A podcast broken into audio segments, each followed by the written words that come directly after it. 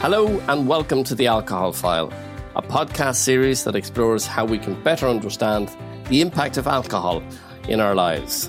This podcast is provided by Alcohol Action, Ireland's leading independent advocate for reducing alcohol harm.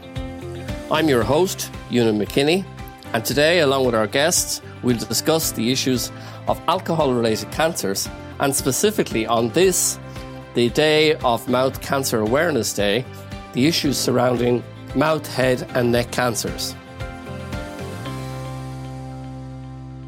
Mouth, head and neck cancers is cancer of any one of the following areas: mouth, pharynx, larynx, salivatory glands, nasal cavity, sinuses and the middle ear.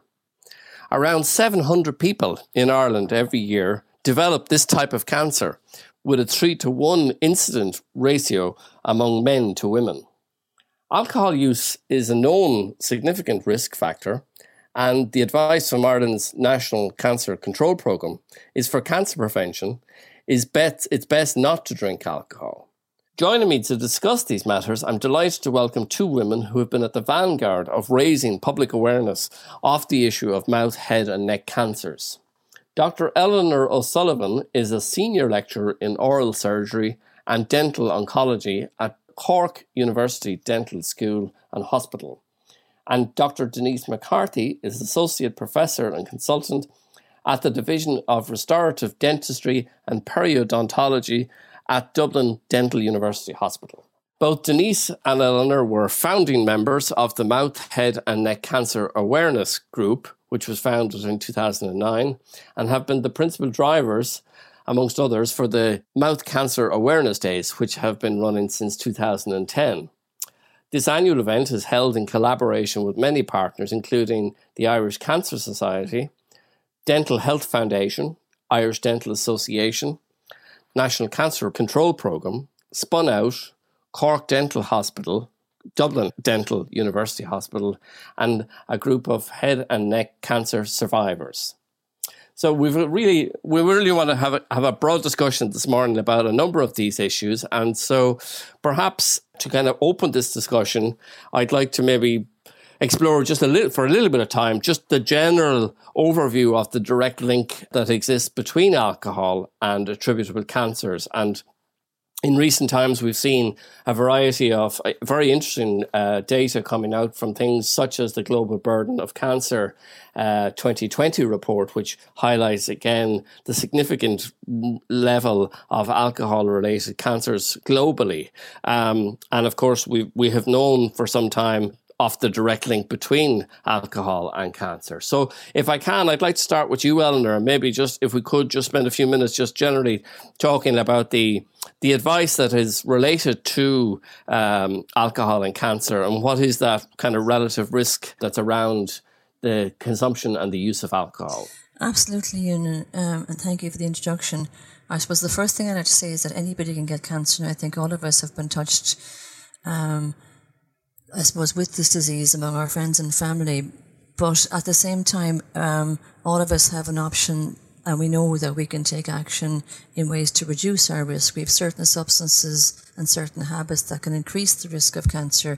And one of these is alcohol, as you've said. And actually, over thirty years ago, the I A R C, which is a major cancer network, stated that this was a group one carcinogen, which is the highest possible risk of a substance that can cause cancer, the same as substances, for example, tobacco and asbestos. Um, it has been strongly linked, absolutely, absolutely without doubt, with seven specific cancers, and these are cancers of the mouth, also the pharynx, which is your throat, cancers of the larynx, which is the voice box, the esophagus, which is the gullet, and all, and also in relation to cancers of the breast, liver, and colorectal. So looking at it from a global perspective, this is actually associated with three quarters of a million cancers every year, um, and it accounts for roughly five percent of all new cases. So this is, um, it's actually quite a sizable issue. So again, looking at it in relation to different um, individuals. For men, it represents about seven percent of cancer cases each year, and also the same number of cancer deaths. And in relation to women, it's associated with about three percent. So again, this is a really important um, issue. Yeah. And looking at it here in Ireland alone, we have nine hundred people diagnosed each year with um, a type of cancer which is strongly associated with alcohol, and sixty percent of these are in the upper airways and and the head and neck area. And in the context of just in terms of men and women, I mean, presumably men are more likely... Mm-hmm. in the context of the risk, because obviously men are drinking more than women, is it primarily, I presume? Um, that would be true, and and also riskier behaviours are more common among men mm. in, in relation to binge drinking, in relation to excessive consumption. Um, of course, yeah. And this has always been a feature, I suppose, classically throughout the years. Unfortunately, women are now starting to catch up in relation to terms of alcohol consumption, but uh, it, it still is... Um, it's a lot more prevalent among men.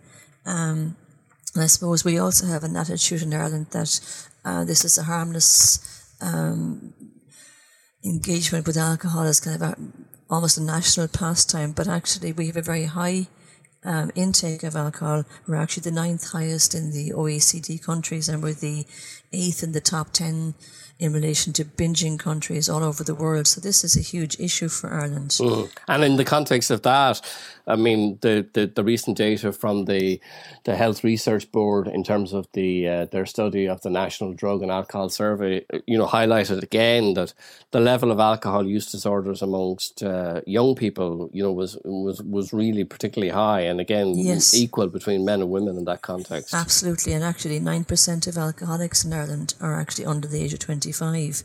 And it showed that forty percent of adolescents actually have used alcohol in the past month, and sixteen percent of them admitted to having been drunk. So, you know, this is a very significant issue, and it's higher than the E U ratings. And even though alcohol doesn't happen overnight, it's the habits that people have um, start off in the early years of their teens that are going to increase the risks of getting cancer. Yeah, and that, and obviously if young people can, I suppose, begin to understand the risk of developing cancer later in life, that's that's that's an important message. It's a very important message, and I think that most people know about the risk in relation to tobacco, but I think people are generally not as conscious of the link um, that there is between cancer and the use of alcohol. And as you mentioned, in relation to people who are young, particularly for young women, if they start drinking early and they even have, for example, a relative moderate intake, which would be roughly two drinks a day, um, they are thirty-four more times likely to get breast cancer than than if they didn't drink at that early time in life, you know. So, mm. and... That's quite a startling data. It is. And of course, that's that's what's sort of driving the... The measure within the, the Public Health Alcohol Act, which of course is has legislated and enacted a law that says, you know, that this this link between alcohol and cancer should be clearly presented on on all alcohol products and all alcohol advertising. Now that measure hasn't been commenced, unfortunately, yet by the Minister for Health, but it does speak to why that measure is being uh, pursued by the, by that legislation. I would agree. I think that's very important because, again, I think nobody is calling for an absolute ban on alcohol, but this is about informing people, giving people the facts, and then if you have the facts, you can make an informed decision yourself, you know. And in relation to women, as I say, it's been it's been proven that one in eight of every breast cancer is, is caused by alcohol, but as you, as I said, like, this is something that a lot of women are not aware of, you know. Yeah. Yeah, well, again, uh, and, uh, precisely, and they're not aware of it because it's not told, mm-hmm. you know, and that I think that's that's a key factor in, in trying to press forward with that particular legislation. Mm-hmm. Denise, we've we, we've we've left you out there a little bit for now, but maybe we can bring you back in and talk to us now, maybe just a little bit about the absolute specifics about the Mouth Cancer Awareness Day, and more specifically about, you know, what are the issues relating to mouth, head and neck cancers, and maybe give us, um, a, I suppose, just a general overview of of, of the, first of all, the, the various types of cancers that we've outlined, uh, and what are those principal causes, and, you know, what should people be looking out for? Um, obviously, the day itself, Mouth Cancer Awareness Day, is a terrific opportunity to raise awareness around these specific levels of cancer, these types of cancer. So maybe you can give us a, a, a an overview of some of that. Okay, thank you. Thank you very much, Eunan, for the uh, kind invitation to join your, your podcast. I'd like to talk a little bit about Mouth, Head and Neck Cancer Awareness Ireland, which was founded in Ireland in two thousand nine. And uh, as already mentioned, both Eleanor and I were founding members of this, which is a voluntary organisation, and uh, it's along with the Irish Cancer Society, as you've mentioned, the Dental Health Foundation, uh, very importantly the Irish Dental Association, the National Cancer Control Programme, uh, Cork University Dental School and Hospital, Spun Out, which is a youth support organisation, uh, Dublin Dental University Hospital and Mouth Cancer Survivors. And it's this broad reach of our members that's very important in creating contacts and delivering our message and getting it out to a, a wide group of people. However, the initial driving force of this group was a lady called Leah Mills, who's also an author. Um, when she was diagnosed with and subsequently had treatment for mouth cancer back in two thousand six, seems like a long time ago now, but not so long really, uh, Le- Leah found that there was little or no information or advice available uh, about um, mouth cancer in Ireland at that time. So our group now provides advice for people affected by mouth, head and neck cancer, which, as you've already outlined, includes seventeen subsites from the nose, the nasal cavity, the ears, right down as far as the larynx and the voice box. So it, it it's it's a huge area of small sites in the body. It's a small part of the body, but it's a very intricate area. And as dentists, um, we focus a lot on the mouth, which we are well trained to examine, but we also are cognizant of other sites around the head and neck also.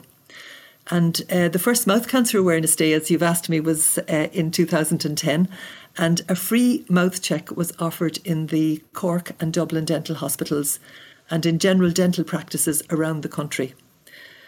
I'd have to say, much to our surprise, thousands of people attended on the day, and um, it was a great success and has continued to be so. And we asked the attendees on that day to complete a survey regarding what they thought might cause mouth cancer.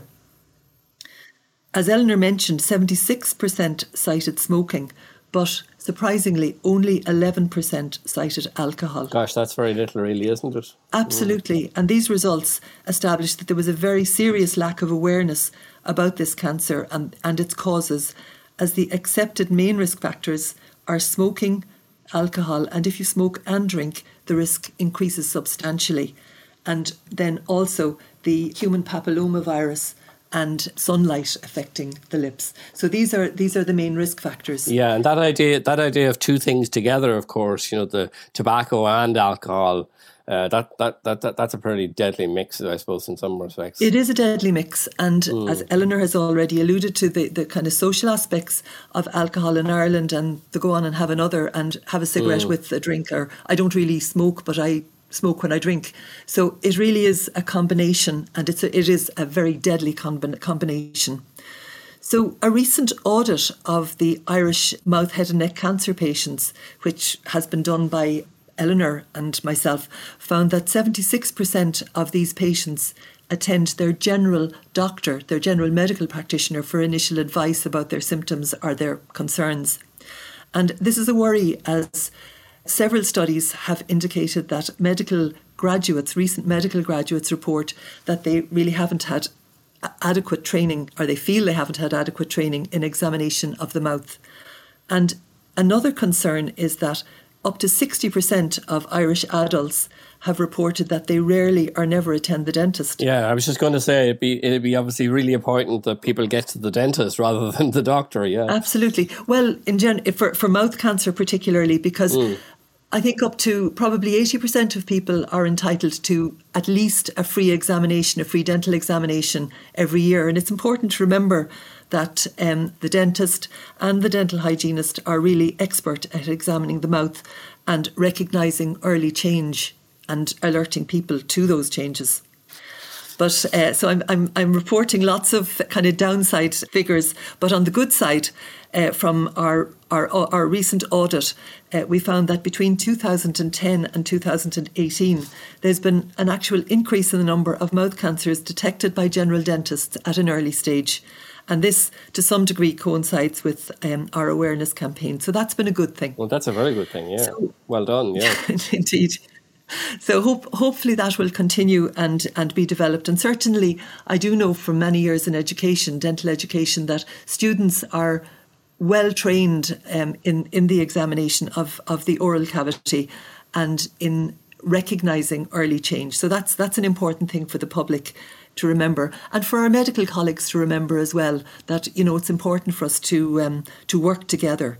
So over the years, I'll just give you a quick run through that. The groups that we've worked with from the public perspective with Mouth, Head and Neck Cancer Awareness Ireland and on the Mouth Cancer Awareness Days, we've obviously worked closely with, with general dentists uh, through the Irish Dental Association. But we've also worked with uh, rural communities Uh, through various farming and countryside organisations, encouraging people to get advice early. Um, in a more urban sort of situation, we've worked with marginalised communities such as the homeless and also um, people suffering from addiction, thinking mainly about people who maybe wouldn't have attending the dentist as, as high on their list of, of problems that they have to deal with on a day-to-day basis. Um, we've also worked with older men. As you've mentioned, they're three times more likely to develop mouth cancer or head and neck cancer, and often will be living in isolation. And we've managed to contact this group through the Men's Shed organisation, a fantastic organisation. So th- this this has been a, a useful development as well. And again, then we've we've worked with uh, youth and stu- student groups uh, through Spun Out to discuss the increased smoking incidents in this cohort, uh, even though the incidence of smoking in Ireland has decreased somewhat over the years. It has increased in the younger age groups, in the late teens, early twenties. So that's an important one. And also, obviously, as um, Eleanor has mentioned, the um, use of alcohol. Then in twenty twenty, we worked during lockdown.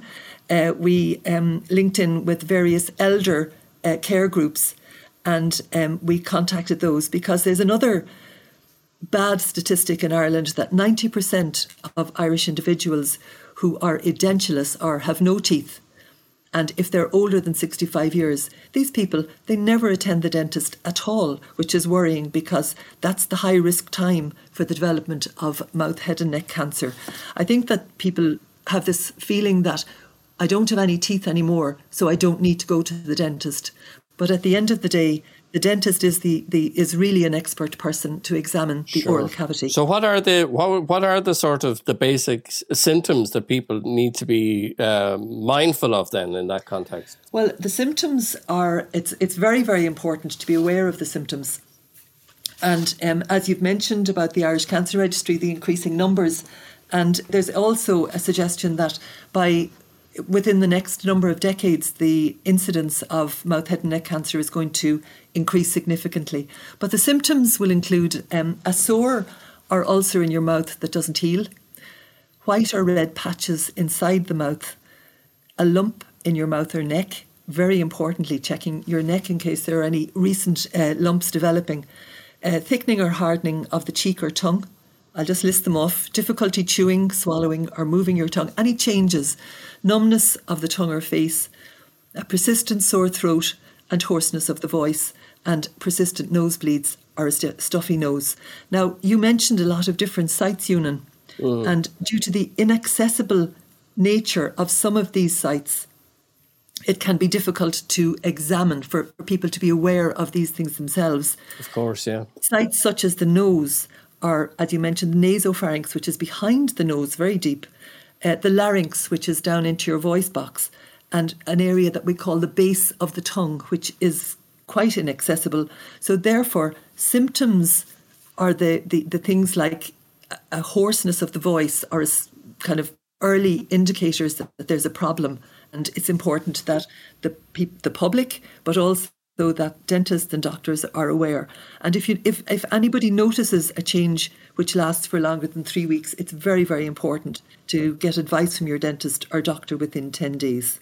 It's probably a good time to to, to bring in, to, to just to say to people as well that, that there's a really excellent dedicated website in relation to the Awareness Day and awareness of this issue at mouth cancer dot I E, and that all of those, all of that information in relation to symptoms and early detection is available on that site, and it's a really, really excellent resource for people. Yes, yeah, absolutely. Yeah. So in terms of then just the the prevention of the disease, I mean, uh, obviously early detection is, is is critical in that context. Well, going back a, a step from early from early detection, uh, I think primary prevention of the disease must be given priority. Uh, early detection is very, very important, obviously, and is essential to improve treatment outcome and long-term quality of life and indeed survival. But primary prevention and trying to prevent the disease occurring is so important, because so many, as we as we know, so many cancers are preventable at a certain level. And we re- it's it's obviously important to live a healthy lifestyle with no smoking and to avoid alcohol, be aware of the risks that are there, to have a t- healthy diet, to get the human papillomavirus, the H P V vaccination, get the vaccination, regular exercise, and to use sunblock on your lips. These are important things that we can do and that will hopefully mitigate against developing the disease in the future. And then obviously to attend your dentist regularly for a checkup of your mouth and teeth every year, even if you don't have any remaining natural teeth. And then to get to know your own mouth. As you mentioned, there's a video on the um, mouth cancer dot I E site which describes examining your own mouth. It's not easy now to examine your mouth, and you sort of just do the best you can by uh, having a light source to see into your mouth as well as possible with a, using a mirror, and to examine your lips, uh, obviously your cheeks and your tongue. But the important thing is to use your fingers uh, as well as looking, to use your fingers to feel around your mouth, to feel if there are any changes such as hardening or a lump anywhere in your mouth or cheeks that will cause concern. Now, these may not be cancerous, but um, it's important to be aware of any change. It may be something that's simple to, um, to, to, to treat. So it's important to examine, to look and to feel around your mouth. And then finally also um, to feel your neck for any changes such as a lump. And you, uh, we often found over the years with our patients who come in that they'll mention standing in the shower in the morning and washing themselves and suddenly find that there's a lump which has come up. And it's important to get those things checked out if they're present for more than three weeks to get urgent advice with your dentist or your doctor. Yeah, well, that, they're, they're, that, that's, they're great uh practical and and relatively simple things that people can do. And again, to go back to what Eleanor was saying, I mean, there is, you know, seven around seven hundred cases or, or more of this every year. That's not that's not an insignificant number. And and of course, if people can be mindful of doing these um, prevention uh, steps, that would you really we really have an opportunity to, I suppose, catch some of these these uh, particular cancers early. Eleanor, could we maybe ask you to come back in and just talk a little bit to us about?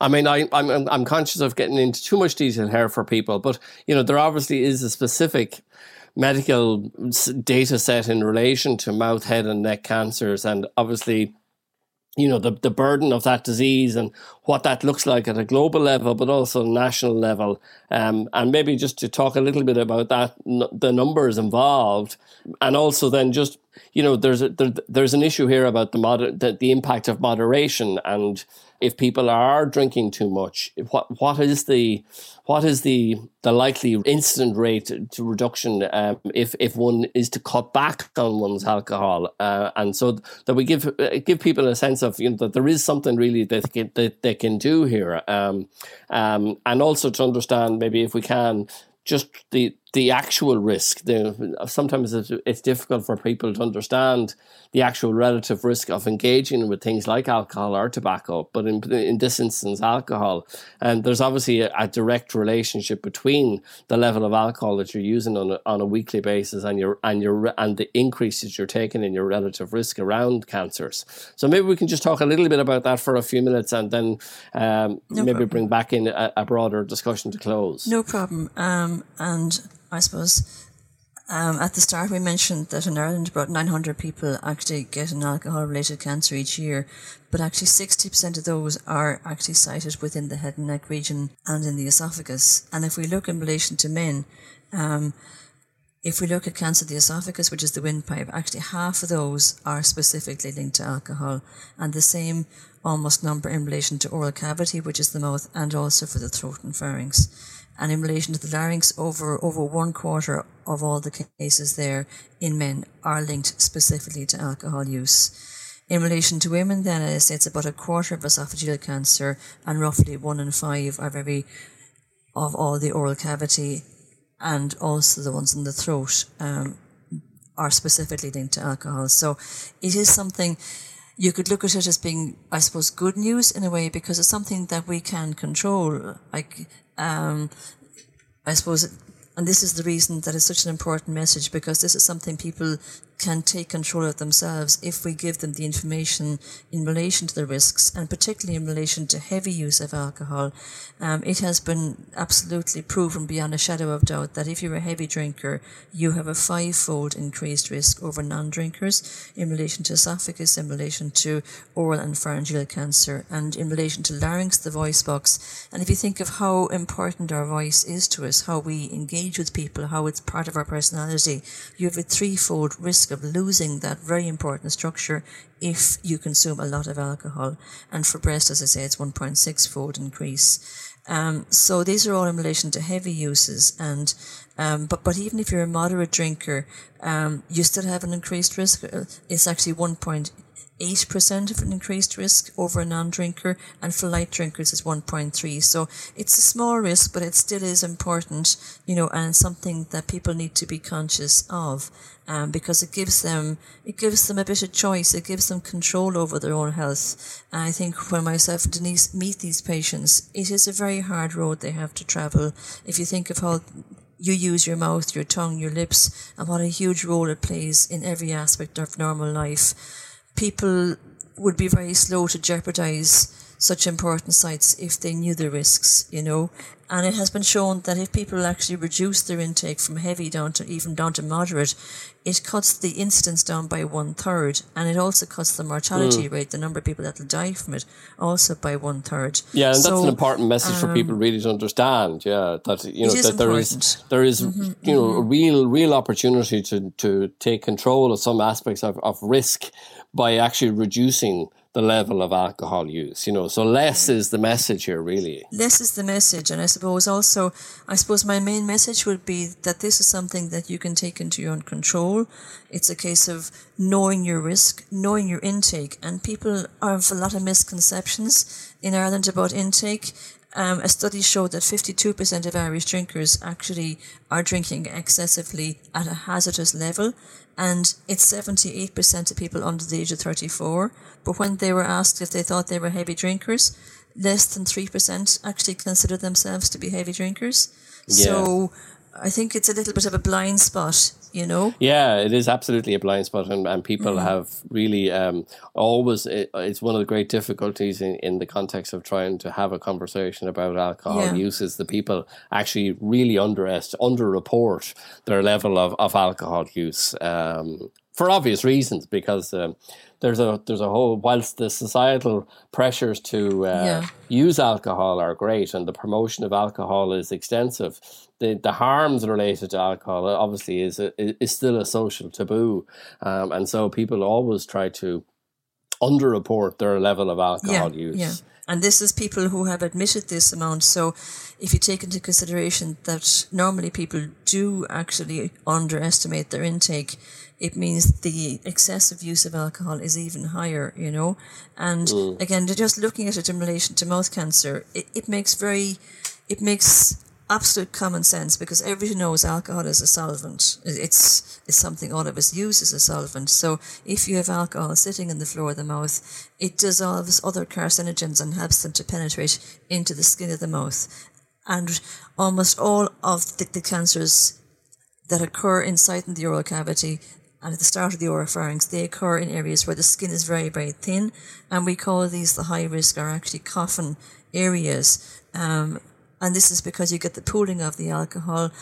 If the person smokes as well, it, it aids all those carcinogens' entry into the tissues. And then if somebody's a heavy drinker, they can do so at the expense of eating well, and therefore if they have nutritional difficulties and deficits, it makes the skin of the mouth get very thin, which again makes it far easier for these carcinogens to enter. I think that's a really important point, um, you know, how, how alcohol breaks down in the body. Yeah.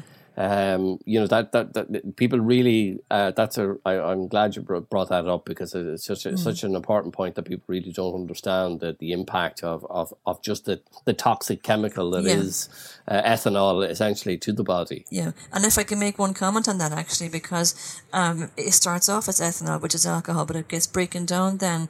It starts off with a specific enzyme which breaks it down to acetaldehyde, but that's actually highly toxic, and that's a carcinogen. That's the main carcinogen. And then you have to get liver enzymes, the A L D Hs, come in and start breaking it down into acetate and then into water and carbon dioxide. But if you overload the body, you find you don't have enough liver enzymes to cope speedily enough, so you get an acetaldehyde buildup, which is a highly toxic substance. And this is why binging is particularly significant, because it takes time to break down the, the ethanol into the acetaldehyde, and then from the acetaldehyde into the acetate, and it, you know, so it makes logical sense. Exactly. Yeah. So those people who are regular drinkers and, and really drinking above mm. beyond the kind of the low risk guidelines, they're not giving their bodies any chance to yeah. recover. It just isn't scientifically possible for the body to break down the alcohol at the speed at which it's being consumed. You know, so it's it's just basic common sense. And of course, women have a have a diff- an extra difficulty in that sense, because it takes their bodies longer to process alcohol. Exactly. You know. And then you have specific people who can have kind of lazy enzymes, which are called slow enzymes, which can have um, an extra difficulty, you know. So all these things added together, it, it, it makes structurally real common sense to people, if you think about it, that this is a toxic substance that you're allowing to build up. And is this is this sensible? Like, I think nobody would go into a room that contains asbestos willingly. And yet asbestos is... is the same level of carcinogen as the I A R C have actually rated alcohol to be. Well, can we maybe in, in, in just concluding our discussion, maybe if we can go back and revisit the actual day, and, and what, of course, why we're, why we're why we're recording this podcast is really to raise that matter of, of what is the Mouth Cancer Awareness Day. Um, And maybe, Denise, just to give just give us your views again, maybe just in terms of how important this di- this day is and what it is you're trying to really achieve from this particular awareness day. Well, as as we've already mentioned, the Mouth Cancer Awareness Day, it's um, it's a great day for reaching out to the um, to the community and um, getting the message out about awareness of your own body and what you can do to keep your body healthy. And this year, uh, an awareness of your choice in relation to things like smoking and alcohol, that you must be aware of the risk factors and also of your, your own choices that you can make in relation to these risk factors. So the the, the main uh, thing about the, the Mouth Cancer Awareness Day this year will be to get that message out to people, and hopefully it will reach all the other groups that we've we've worked with over the years as well. Yeah, because I mean, you're you're doing pretty pretty amazing work in trying to raise this matter, and and and as you outlined earlier, the level of detection is important, but also the awareness is so important. And I was really struck when you said about sixty percent of Irish adults uh, rarely or never attend a dentist. I have to say I fall into that bracket myself. So I think in the context of the message for people in in in the in who have been advised to go to their dentist, and as you say, many people can get to the dentist now for free out of their out of their, their P R S I contributions. So it's really important for people people to understand that it is possible, and you should really go to your dentist uh, to have that check, uh, because it's not just necessarily about your teeth you could be saving, you could also be saving your life. At the very least, it's important to um, attend the dentist on an annual basis, if at all possible. It's very easy, as you say, Eunan, uh, when we all have busy lives, and to, to put things on the long finger. And I think many people do that. They have the best of intentions about getting a medical checkup and a dental checkup and so on. But it is it is important just to go for that examination. It doesn't take that long, and it could be an examination that would save your life. So it's an important thing to do, and to look after yourself. Great. Well, look, thanks very much. Um, that's all the time we have for today. Before we wrap up, is there anything else you'd like to say? One one thing that I did I did forget to mention is that we're we're absolutely delighted, as well as working with yourself this year in Alcohol Action Ireland, we're working with the H S E Healthy Ireland group this year, and um, this has been an absolutely fantastic development that we, we've managed to link in and work with this group um to get our message out there in twenty twenty-one. And Eunan, if I can make one comment as well, thank you for very much. Uh, it's, it's it's extremely helpful to highlight this issue. But I, even though we, we have a very we have a very high rate of alcohol use and tobacco use among patients who get head and neck cancer, it, it is possible for anyone to get it, and not everybody who gets it smokes and or uses alcohol. So if you have any symptoms that last for over twenty-one days, it's very important to get checked out, because at the moment less than one third of our patients present in stage one and stage two. The average patient presents in stage three or stage four. So even if somebody isn't an alcohol user or is not a smoker, they can still get this cancer. It is much less common, but I want nobody to ignore their symptoms. I'd really like to thank our guests, uh, Doctor Eleanor O'Sullivan and Doctor Denise MacCarthy, for their time uh, on what I think was a really interesting discussion. If you'd like to learn more about mouth, head and neck cancers and what you can do to mitigate that risk, again, please visit mouth cancer dot I E. It's a dedicated website. It has all the information that we've discussed today, uh, and it's very well presented. Or you can follow the activities of the Mouth Cancer Awareness Day on Facebook at M H N C A I, and with the hashtag you can follow at uh, hashtag Mouth Cancer Day. Or of course, if you'd like to keep in touch with us at Alcohol Action Ireland, you can follow us at Alcohol Ireland across all social media platforms. Next time on the Alcohol File, we'll be focusing on the changing nature of alcohol marketing and examining the dynamics of targeted gender promotion. But for now, thank you for listening today, and until the next time, stay safe.